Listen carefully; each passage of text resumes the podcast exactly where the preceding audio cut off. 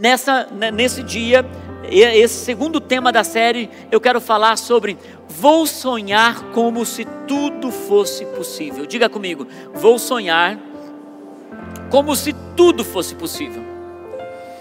Imagine que você tem condições de realizar todos os seus sonhos daqui a um mês, todas as suas expectativas, tudo que você projetou desde quando você se conhece por gente.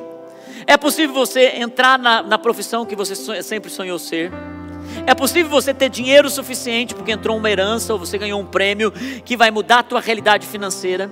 É possível você fazer as viagens, é possível você empreender, é possível você é, desfrutar de coisas que você nunca pensou que poderia acontecer. Em um mês você consegue fazer tudo isso. Você teria sonhos suficientes para que essa possibilidade fictícia acontecesse?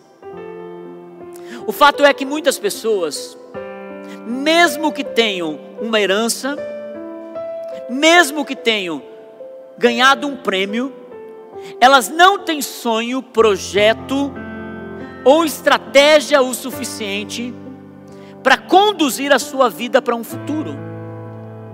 E é por isso que você vê história após história de pessoas que ganharam uma herança e perderam essa herança. Não souberam investir, não souberam empreender, eles gastaram. E muitas pessoas, ainda hoje, que estão sentadas aqui, acreditam que um dinheirinho a mais, um aumento de salário, nem é grande coisa, ele vai usar aquilo para gastar e não para investir e não para projetar, e não para fazer aquilo se tornar algo maior ainda. Muitas pessoas têm história de que ganharam uma, um prêmio, muitas, muitos que ganharam na loteria.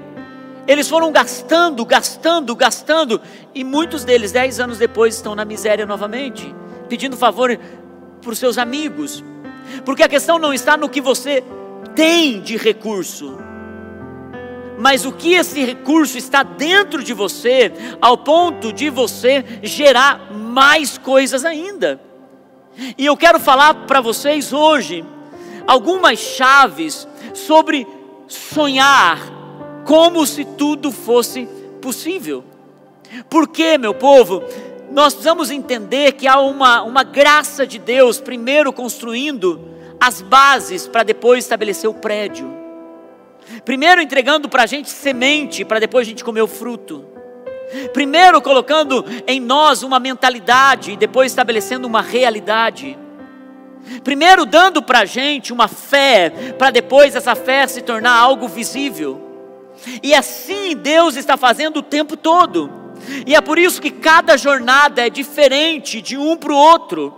Olha o que o Salmo 37, versículo 4 diz: Salmo 37, 4 diz: Deleite-se no Senhor, e Ele atenderá aos desejos do seu coração.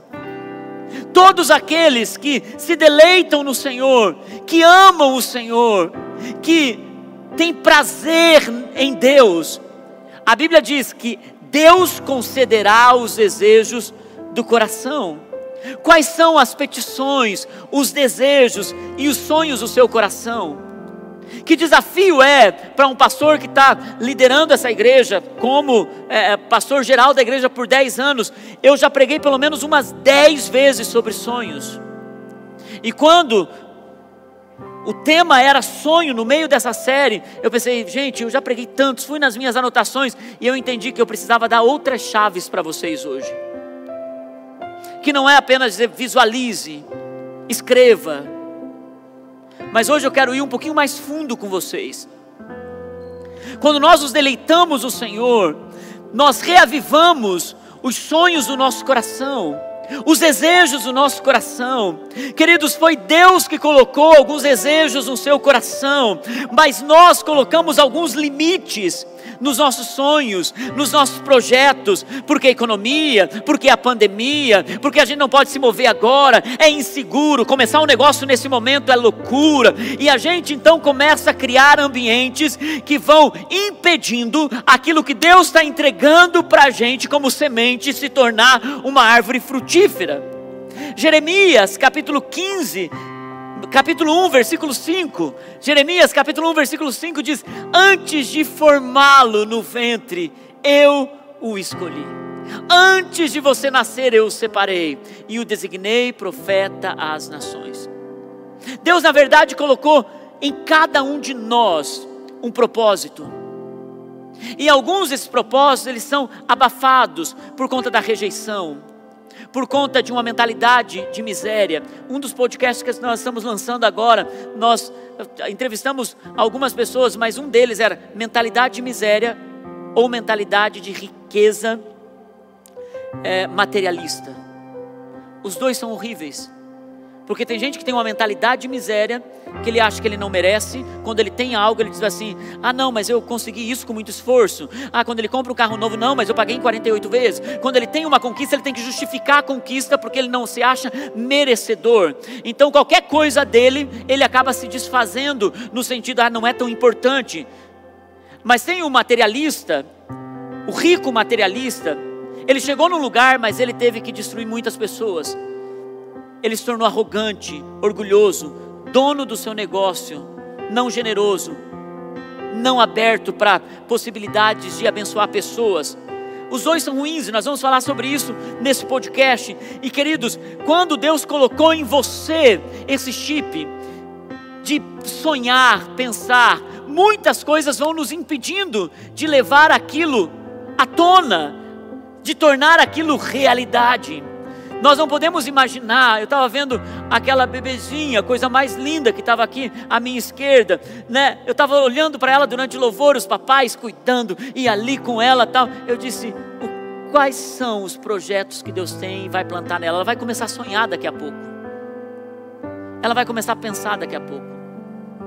Num do, numa das entrevistas do podcast, ela, a, a, a pessoa disse assim: ó, desde quando eu tinha 14 anos, ou qual idade, não me lembro exatamente a idade, mas ela disse assim: eu já fazia planilha financeira, eu já sabia que eu tinha que guardar, eu já sabia como organizar as coisas.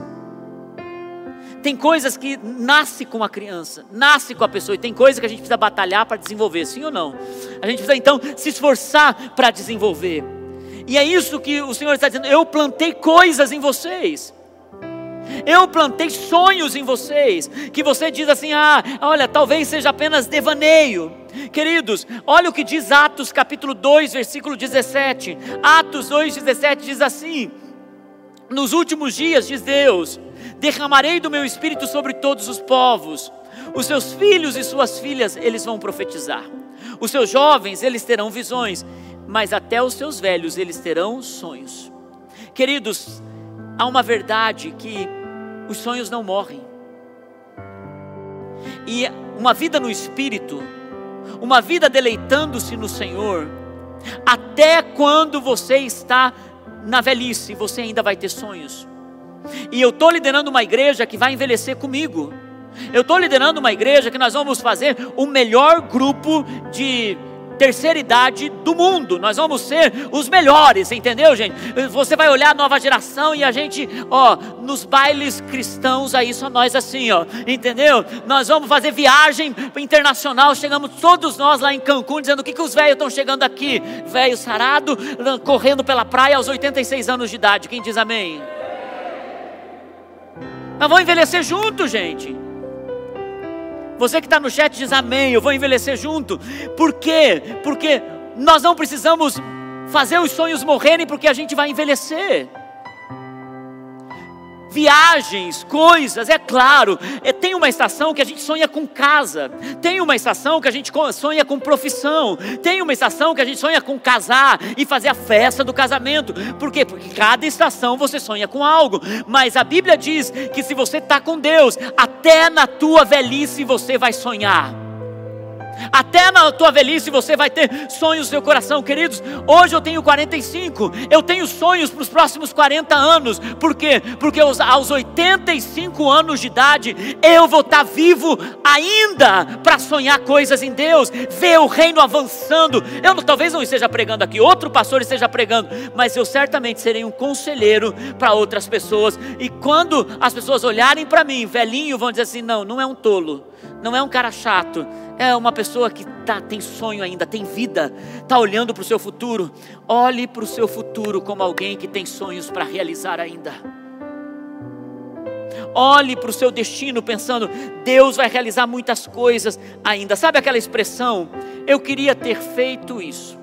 Eu queria ter sido isso. Eu queria ter sido um médico, eu queria ter sido um advogado, eu queria ter sido um empresário, eu queria ter sido. Ah, eu queria ter construído assim. Eu queria ter ah, alcançado isso. Eu queria ter. Quais os obstáculos que foram colocados no seu caminho que te impediram de realizar essas coisas? Quais foram? E eu quero dizer para você: nunca é tarde para recomeçar.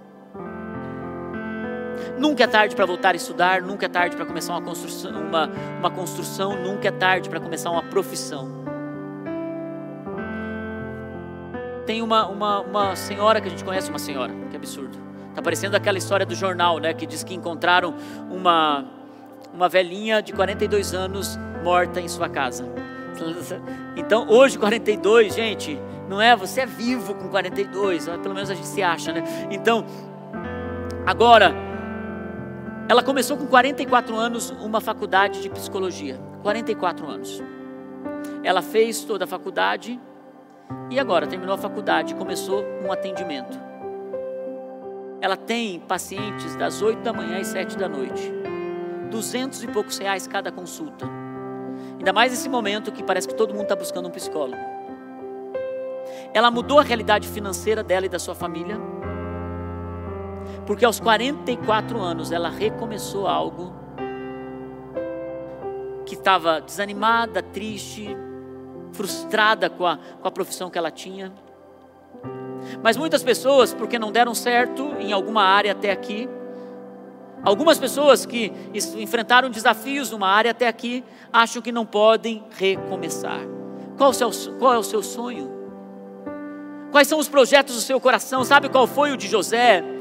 Era ser governador, sabe qual era o de Moisés? Era ser libertador do povo e conduzi-los à terra prometida, sabe qual era, qual era de Neemias? Era reconstruir os muros por amor a Deus, sabe qual, qual era do Michael Jordan? Era ser jogador da NBA, sabe qual era do Bill Gates? Era que todo lar tivesse um computador.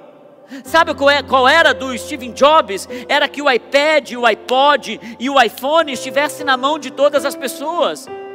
Sabe qual era o de Santos Dumont? Voar.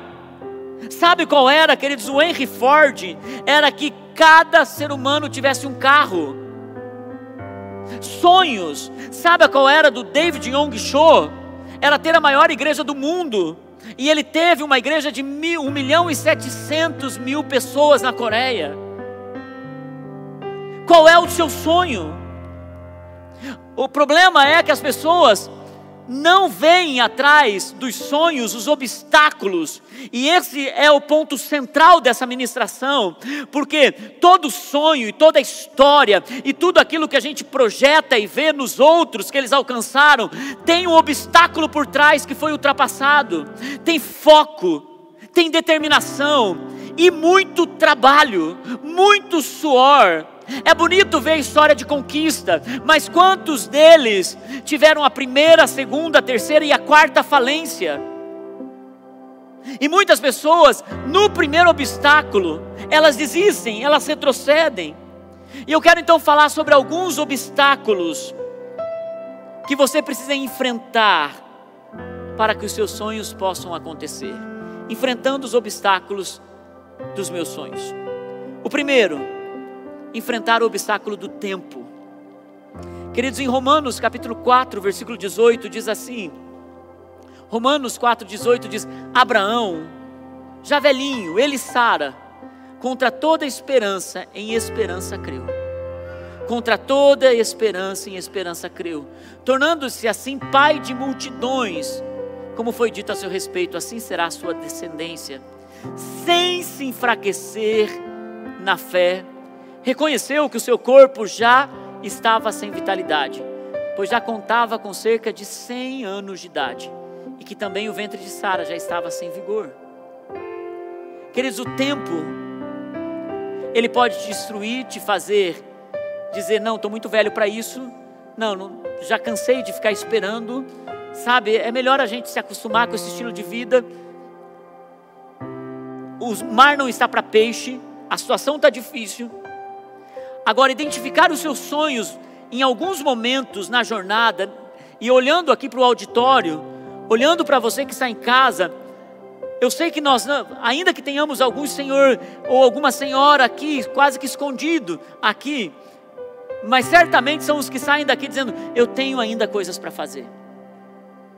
O fato é que a velhice não está na idade, a velhice está no coração, na mente.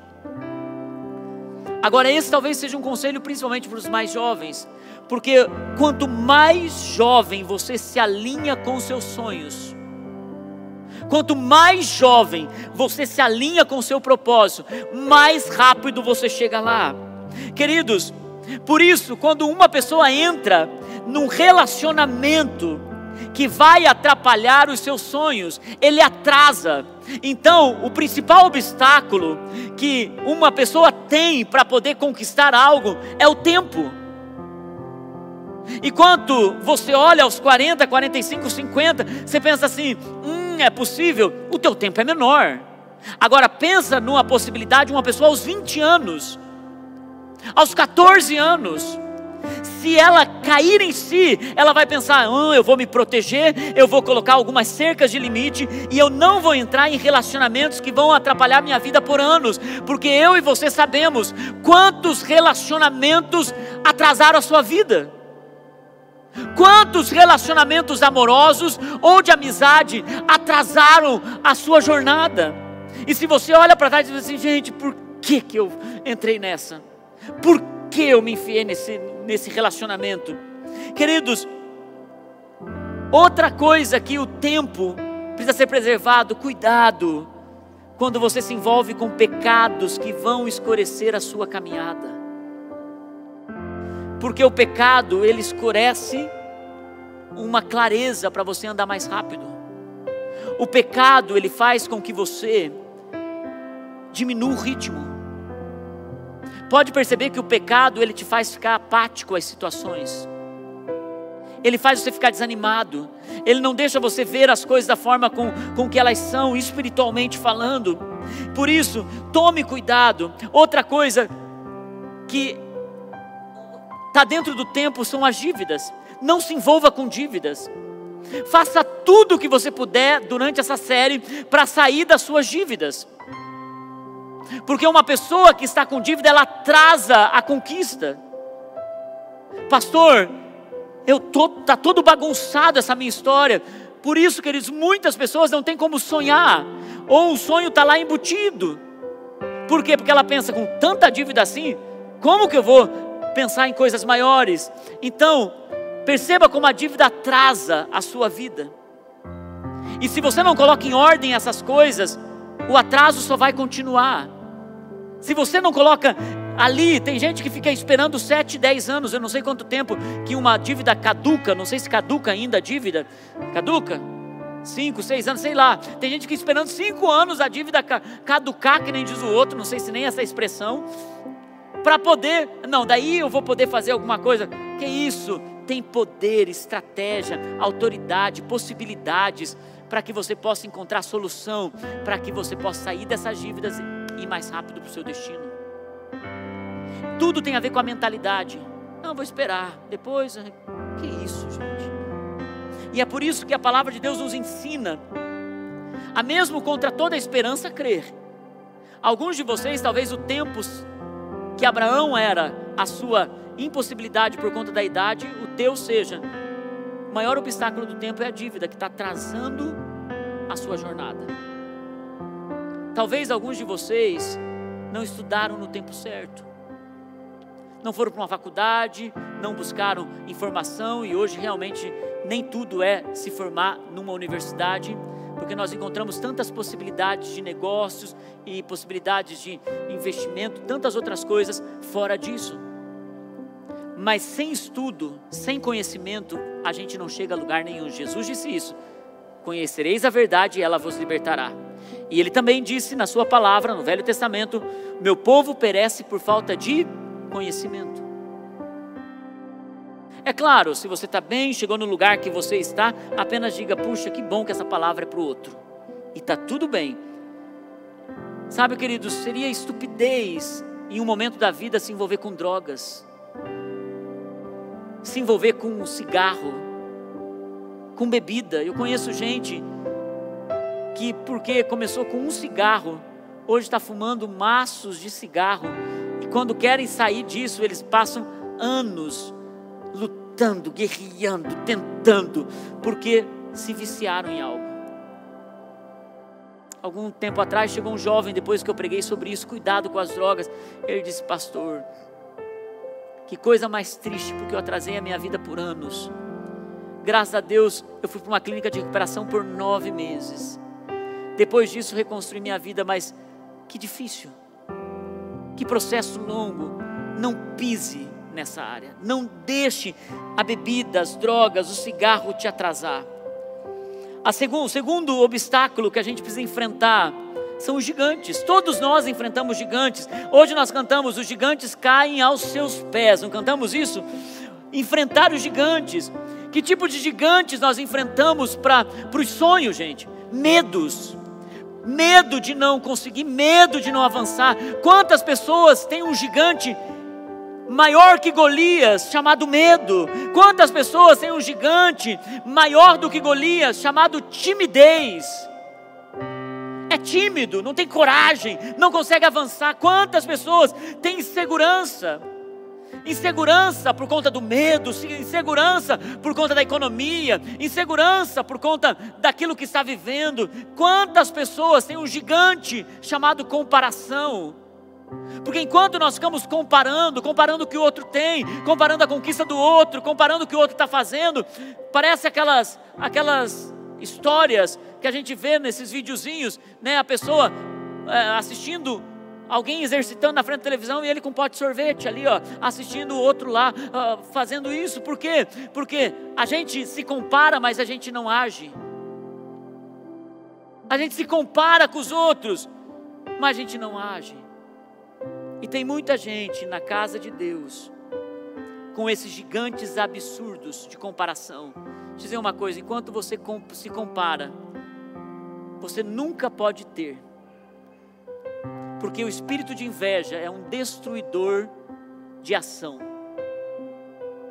Porque a comparação está abraçada com a inveja.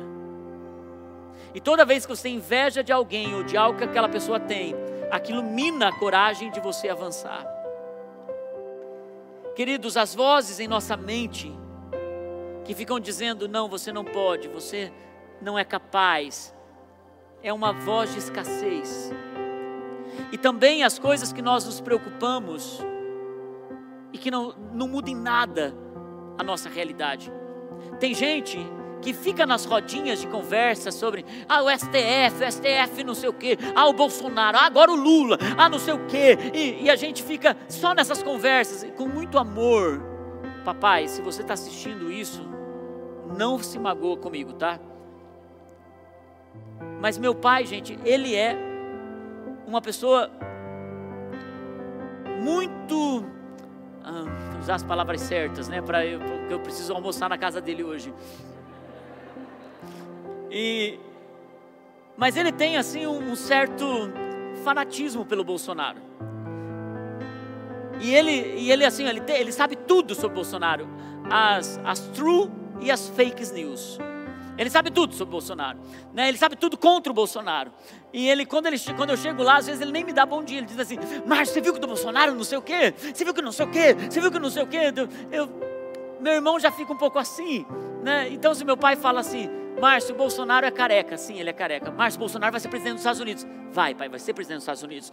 Márcio Bolsonaro agora vai transportar todo mundo para Marte. Sim, pai, é verdade. Já está construindo lá para a gente ir. Por quê? Gente, meu pai tem 73 anos. 73? 70.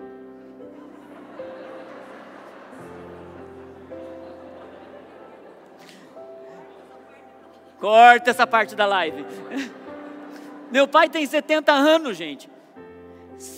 Você acha que eu vou discutir com meu pai por causa de Bolsonaro, STF, não sei o quê? Se o teu pai é Lula, é Dilma, é STF, se você tem amigos que estão falando não sei o quê, que vai mudar a tua vida?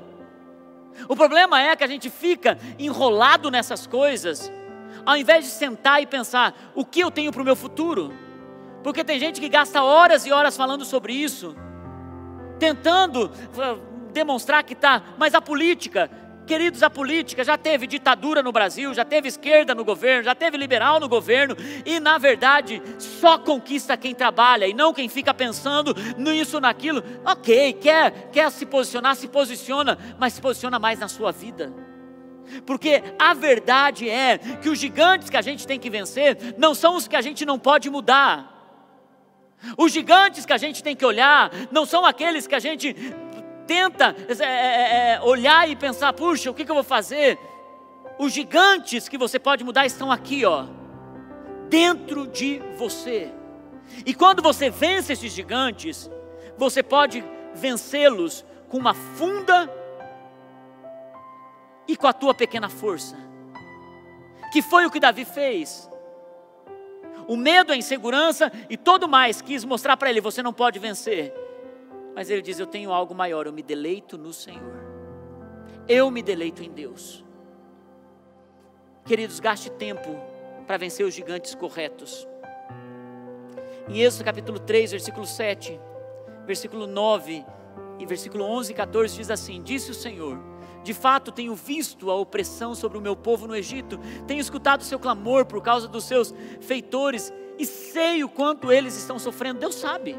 Deus sabe pelo que você está passando, Deus sabe pelo que você está enfrentando agora. Pois agora o clamor dos israelitas chegou a mim, e tenho visto como os egípcios os oprimem. Versículo 11: Moisés, porém, respondeu: A Deus, quem sou eu para apresentar-me ao Faraó e tirar os israelitas do Egito? E alguns de vocês talvez estejam assim: o maior inimigo que está impedindo os seus sonhos é você não se achar que tem os recursos necessários para vencer isso. Eu não estou falando de financeiros, os recursos que Deus te capacitou para ser. E Deus afirmou: Eu estarei com você. Você pode dizer isso? Deus estará comigo. Diga mais uma vez: Deus estará comigo. Esta é a prova de que sou eu quem o envia. Quando você tirar o povo do Egito, vocês prestarão culto a Deus nesse monte. Versículo 13. Quando eu chegar diante dos israelitas e lhes disser, Deus dos seus antepassados me enviou a vocês, e eles me perguntarem, qual é o nome dele? Que lhes direi? Disse Deus a Moisés: Eu sou o que sou. E isto que você, é isso que você dirá aos israelitas: Eu sou, me enviou a vocês. Quando você chegar no lugar que Deus te chamou para estar, você vai poder dizer: Ei, não tem a ver comigo, foi Deus que me trouxe até aqui. Foi Deus que fez isso comigo. Vença os seus gigantes, queridos vençam. Deus quer usar esses gigantes para a sua glória e para dar honra ao seu poder. Quando você chegar lá na frente e dizer, olha, eu tinha medo, eu tinha insegurança, eu era tímido, eu realmente era uma pessoa que não tinha foco, eu era uma pessoa que não estava com um propósito claro, então eu reavaliei a minha vida, eu fiz uma reestruturação, como diz uma palavra muito atual, eu ressignifiquei meus pensamentos, sentimentos, eu me ressignifiquei. Então pude chegar até aqui. 2021 não vai ser o ano da sua destruição, vai ser o ano de novos sonhos começarem a vir à tona. Outro, outro obstáculo, enfrentar a oposição. Queridos, enfrent... ninguém, ninguém chega a um lugar sem oposição. Ninguém alcança qualquer coisa sem oposição. Moisés, ele enfrentou Faraó, uma oposição. Neemias, quando quis reconstruir os muros, ele enfrentou Sambalate, que ficava falando dele, começou a criticá-lo, começou a se opor, a minar a estratégia. Quantas pessoas começam novas estratégias e vem Sambalate, um espírito de Sambalate para minar a sua estratégia. E às vezes, minar a estratégia é uma murmuração. Nunca murmurou, começa a murmurar. Nunca reclamou, começa a reclamar. Nunca foi infiel, começa a ser infiel. Nunca é, foi egoísta, avarento, começa a ser. Por quê? Porque o inimigo quer minar aquilo que vai destruir a sua conquista. Em Neemias capítulo 4, versículo 15 diz assim: Neemias 4:15 diz assim: Quando os nossos inimigos descobriram que sabíamos de tudo que Deus tinha frustrado, que Deus tinha frustrado a sua trama, todos nós voltamos para o muro, cada um para o seu trabalho. Sabe, queridos, às vezes é preciso você parar, avaliar e voltar ao trabalho. Você já sabe que Deus já frustrou os seus inimigos, amém? Se você não sabe, eu estou te dizendo agora: Deus já frustrou os seus inimigos na cruz do Calvário em Cristo Jesus. Eles só estão manifestando a força que eles não têm. É por isso que a Bíblia diz que a nossa batalha não é contra a carne ou sangue, a nossa batalha é contra os principados e poderes nos lugares celestiais. Se a gente entender isso, a gente vai entender que nós já estamos assentados, como cantamos hoje, assentados num alto lugar e nós declaramos sobre aquela situação. E muitas vezes você precisa fazer uma guerra espiritual dizendo: Sambalate, eu te repreendo, espírito de Sambalate, eu te repreendo, espírito de Faraó, eu te repreendo, porque há oposição no mundo espiritual. E queridos, deixa eu dizer uma coisa. Quando você decide isso, você não fica esperando, você vai e trabalha. Tem gente que pensa que ser pastor é vestir uma camisetinha bonita, vir aqui aparecer na internet. Nós trabalhamos esses dias das 5, voltamos para casa às 22, comendo uma marmita aqui na hora do almoço porque nós sabemos para onde nós iremos. Trabalhando, trabalhando, trabalhando. Tem até uma música: Trabalhar e orar na seara, na seara do Senhor. Quero eu também estar ocupado, sempre estar. Trabalhar na seara do Senhor. Vou, vou me inscrever na audição do louvor. Fica um tão bom para mim esse, gente. E quando nós entendemos que nós temos um objetivo para trabalhar, para correr, para chegar lá. E queridos, toda oposição ela vem e nós precisamos enfrentá-la no poder espiritual. Mas tem oposição que é natural e a gente precisa então se posicionar em questões naturais. Eu vou reavaliar a agenda, vou ficar menos na televisão, eu vou reavaliar a agenda, eu vou me levantar cedo para ir para um, um exercício físico, eu vou reavaliar a agenda, eu vou estudar, eu vou reavaliar a agenda, eu vou me posicionar. Então eu estou indo para um lugar, porque os anos passam e você pode continuar daqui três anos no mesmo lugar. Só que daqui três anos você pode ter estudado, buscado conhecimento, praticado um exercício físico, feito algo que mudou a sua vida. Por quê? Porque a vida passa rápido, mas ela pode passar bem. Ela pode ser mais que abençoada. Ela pode trazer os resultados de quem ora e de quem trabalha. E no versículo 17 diz assim: versículo 17. Quando eles souberam da estratégia do inimigo, foram trabalhar. E diz no versículo 17: que estavam construindo o muro, aqueles que transportavam o material faziam o trabalho com uma das mãos e com a outra seguravam uma arma. Queridos, Deus vai, te dar materiais para você entender que você está numa batalha, que você vai segurar com uma mão a arma para proteger aquilo que Ele vai te dar, mas com a outra você vai trabalhar. Você vai trabalhar, porque não existe sonho sem trabalho. Não existe. Tem gente que acha que sonhar, e eu já preguei porque o meu objetivo aqui era criar sonhos no coração de vocês. Sonhe que Deus vai trabalhar por você. Essa é uma verdade. Mas tem algo por trás disso. Sonhe, Deus vai trabalhar por você, mas esforça-te que eu te ajudarei.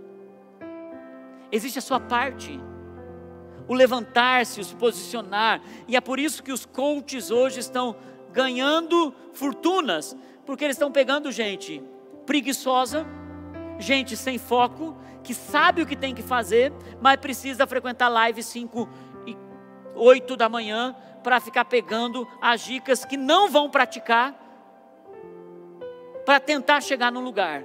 Eu digo, tem coisas que são importantes, mas sem o poder do Espírito Santo é momentâneo, é passageiro.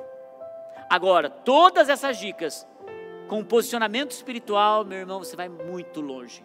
Eu não estou desqualificando os coaches, porque muitos deles me deram chaves poderosas. E eu já levantei cinco e pouco da manhã, pra, só não tomei banho frio ainda.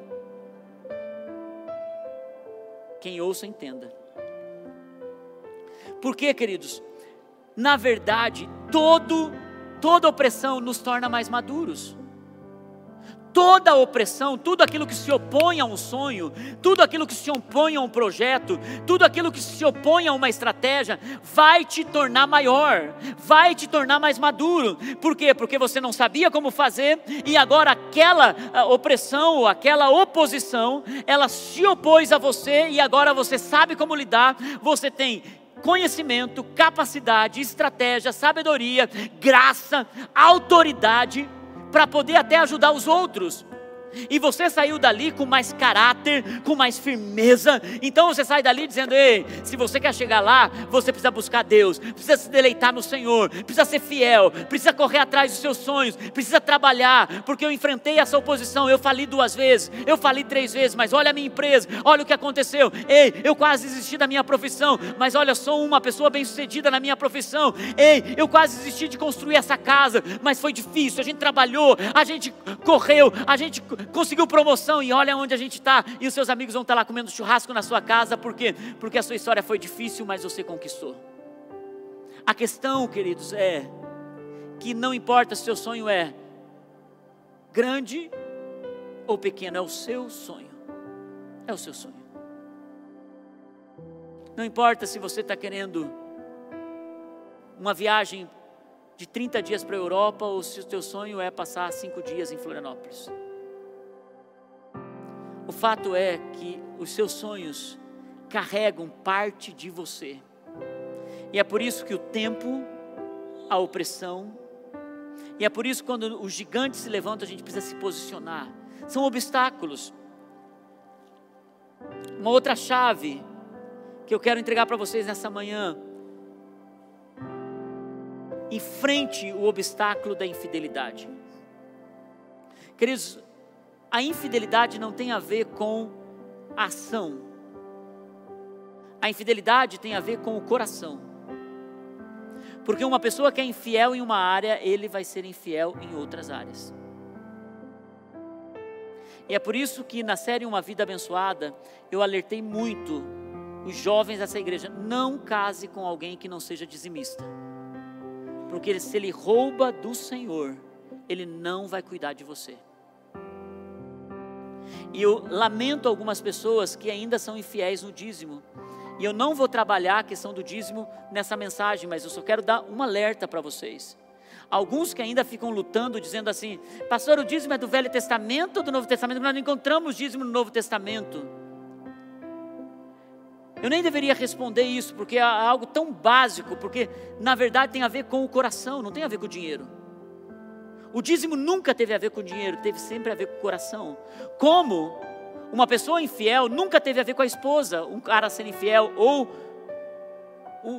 a esposa ser infiel, nunca teve a ver com o outro. E sabe o que acontece quando a infidelidade acontece no casamento? É que o outro se sente mal, dizendo: tinha a ver comigo, o meu corpo, eu não dei para o outro o suficiente, então o outro sempre acha que tem a ver com ele quando na verdade a infidelidade não tem a ver com o outro, a infidelidade tem a ver com o camarada que é infiel. Só que o outro se sente culpado, sim ou não? O outro diz, ah, gente, o que, que eu não fiz?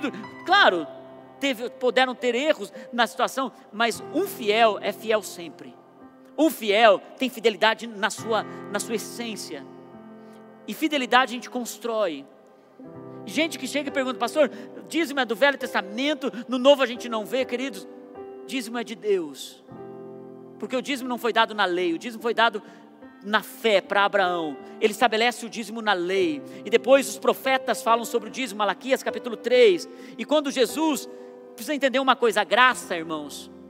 A graça é algo que você precisa entender que ela vem porque a lei já está consolidada. A lei já está tão consolidada que agora a graça pode entregar algo novo. E muitas pessoas querem a graça, mas sequer entendeu os valores da lei. Eu amo a lei do Senhor. Eu não amo a religião, mas a lei do Senhor que me protege, que me guarda. Irmãos, quando Jesus vem, ele só diz uma coisa: vocês devolvem o dízimo do endro, do cominho, do nananana, mas esquecem de servir os pobres. E ele diz assim: façam uma coisa sem deixar de fazer a outra. E a igreja primitiva não trata do dízimo, por quê? Porque o dízimo já foi estabelecido. Para eles, eles não tinham problema em, em, em aplicar a lei.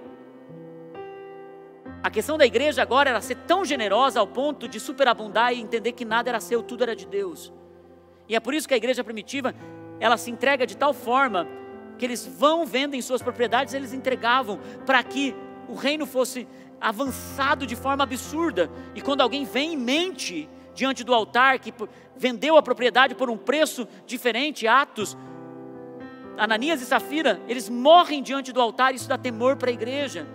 O que, que Deus estava querendo dizer? Não, teu dinheiro. Não, não. O que Deus estava querendo dizer com aquela atitude tem a ver com o coração. Eu não quero teu dinheiro, eu quero teu coração. Você não precisa mentir para mim. E quando eu digo isso, maior zelo que a gente se preocupa com os nossos filhos, está devolvendo dízimo, qualquer coisa que eles recebem, está devolvendo dízimo, está devolvendo dízimo, por quê? Porque nós entendemos que esse é um valor de fidelidade que forja homens, que forja casamento, se a gente não é fiel com o Senhor, como vai ser fiel com o outro? E a fidelidade, ela te protege, ela te gera sonhos. Gente, uma pessoa infiel, ele atrasa os seus sonhos, não só nos dízimos, uma pessoa infiel com a família, uma pessoa infiel com os relacionamentos. Quantas pessoas eu vi perder a oportunidade porque falam mal dos outros, são infiéis com amizades, porque seus amigos dizem: Não, esse cara eu não quero junto comigo. Quantos empresários honestos sabem que não dá para ter relacionamento com gente infiel? Gente que é infiel com a sua esposa, sabe o que acontece? Eu tenho um amigo que está num, num, grupo de, de pessoas muito importantes aqui no Paraná. Ele diz assim: Olha, tem gente que é infiel com a esposa e está num grupo de autoridade, mas eu sei, eu estou lá dentro. E eu sei que essas pessoas, a pessoa de maior autoridade pensa assim: Isso daqui é só uma ferramenta para me divertir agora. Não tem intimidade, não tem relacionamento. Tem gente, o infiel é só usado pelo outro. E ele acha que está abafando, porque ele em um momento está no meio do grupo de gente importante. Mas o infiel nunca tem conquista. Porque a infidelidade não estabelece nada. Não é só fidelidade no dízimo, gente, isso isso é importante, mas uma pessoa que é infiel está no coração com a esposa, com o marido, com os relacionamentos e até com o seu próprio propósito, com o seu próprio sonho. Estamos dispostos a fazer morrer os nossos sonhos, gente, sinceramente. Mais uma chave para você. Estamos dispostos a fazer morrer os nossos sonhos. Quando Deus pede a Abraão Isaac, depois de ter esperado, conquistado. Agora ele tem um filho, de repente, Deus agora pede Isaac para Abraão: sacrifica o teu filho, Abraão. Na verdade, o que Deus estava pedindo para Abraão é: Abraão, você está idolatrando o que eu te dei. Queridos, muitas vezes Deus vai pedir sonhos para a gente, porque a gente coloca esses sonhos no lugar de Deus, no lugar dos valores familiares. Se um sonho está fazendo você perder sua família, perder sua espiritualidade, perder o seu propósito, se um sonho está fazendo ter ídolos no seu coração, Deus muitas vezes vai tirar esse sonho de você e vai engavetar esses sonhos, vai enterrar esse sonho. Deixa eu dizer uma coisa, irmãos. Tiveram sonhos que eu coloquei diante de Deus e Deus disse: tá, vem, esse é teu, vou te dar. Agora, tem sonhos que Deus engavetou e eu fico pensando, quando Deus vai desengavetar esse sonho? E tem, teve sonho que eu sinto que Deus enterrou. E eu fico pensando, será que um dia eu vou ter isso? Será que um dia eu vou realizar isso? E está tudo bem se eu não realizar, sabe por quê? Porque se eu realizar fora do propósito de Deus, aquele sonho vai me destruir. Saiba de uma coisa: tem sonhos que Deus mata na sua vida, mesmo você querendo muito, porque se você tiver, aquilo vai te tornar uma pessoa arrogante, longe de Deus, fora dos propósitos do Senhor. Então alguém perguntou, pastor, então eu deixo de sonhar? Não, deixa que Deus diga os sonhos que você não vai ser capaz de suportar. E eu ainda dou mais um conselho para você. Se você quer tanto algo, alinhe o teu coração em humildade em fidelidade, em trabalho, para que você possa ter aquilo que Deus tem para você. Porque se você se alinha, Deus te dá. E por último, e a equipe de louvor pode subir. Sonhe como se tudo fosse possível. Sonhe como se tudo fosse possível. Marcos capítulo 9, versículo 23. Se podes, tudo é possível aquele que que crê. Teus sonhos, se podes, tudo é possível aquele que crê. Vamos colocar em pé. 1 Coríntios, capítulo 2, versículo 9, diz assim: Todavia, como está escrito, olho nenhum viu, ouvido nenhum ouviu, mente nenhuma imaginou o que Deus preparou para aqueles que o amam. Queridos, alguns sonhos talvez você pensa quando? A Bíblia diz que os velhos sonharão. A única confiança que eu tenho é que Deus nos conduz em esperança. E a nossa parte é vencer os obstáculos do tempo, os gigantes. A nossa parte é vencer os obstáculos das oposições, da infidelidade e entender o processo de Deus que muitas vezes Ele tira de nós por um tempo, para preparar o nosso coração para aquela hora. E quando esse texto diz assim, deixa o texto para mim, por gentileza. Quando esse texto diz: olho nenhum viu, ouvido nenhum ouviu, nem penetrou na mente do homem Queridos, quando você chegar lá, você vai dizer: Deus, obrigado. Obrigado porque o Senhor liberou isso, eu não posso acreditar que eu estou vivendo isso.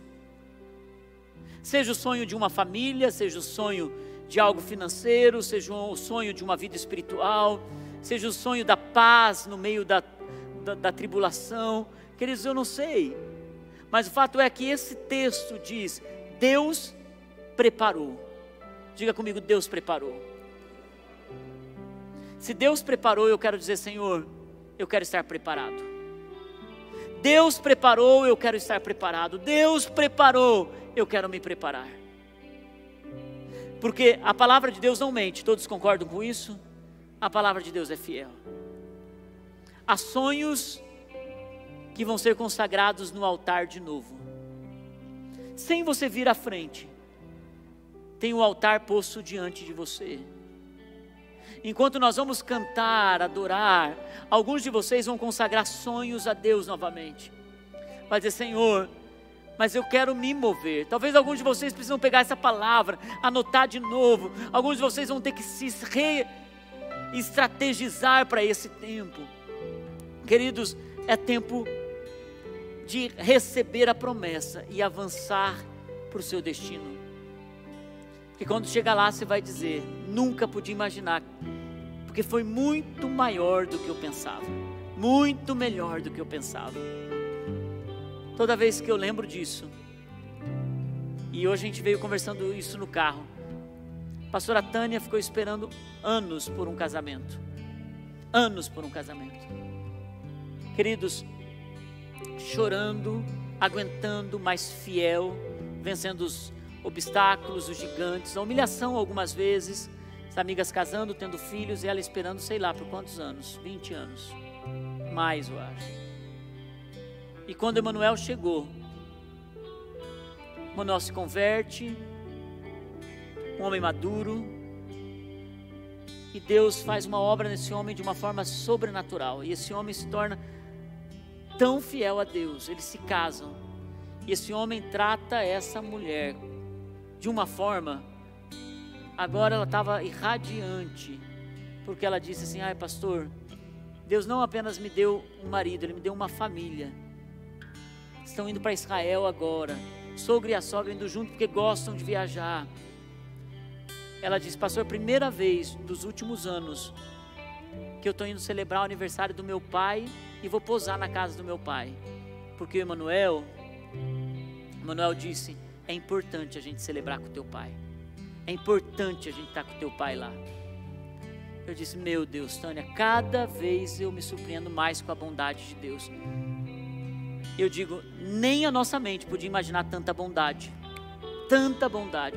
E eu quero declarar sobre vocês: esperem no Senhor. A bondade do Senhor vai fazer vocês dizer: nem eu podia imaginar tanta bondade. Deus não é fiel em uma área, Deus é fiel em todas as coisas. Ele está preparando todas as coisas para vocês, todas as coisas. Igreja, vida plena. E tem anos pela frente. Deus continuará sendo fiel. Amém?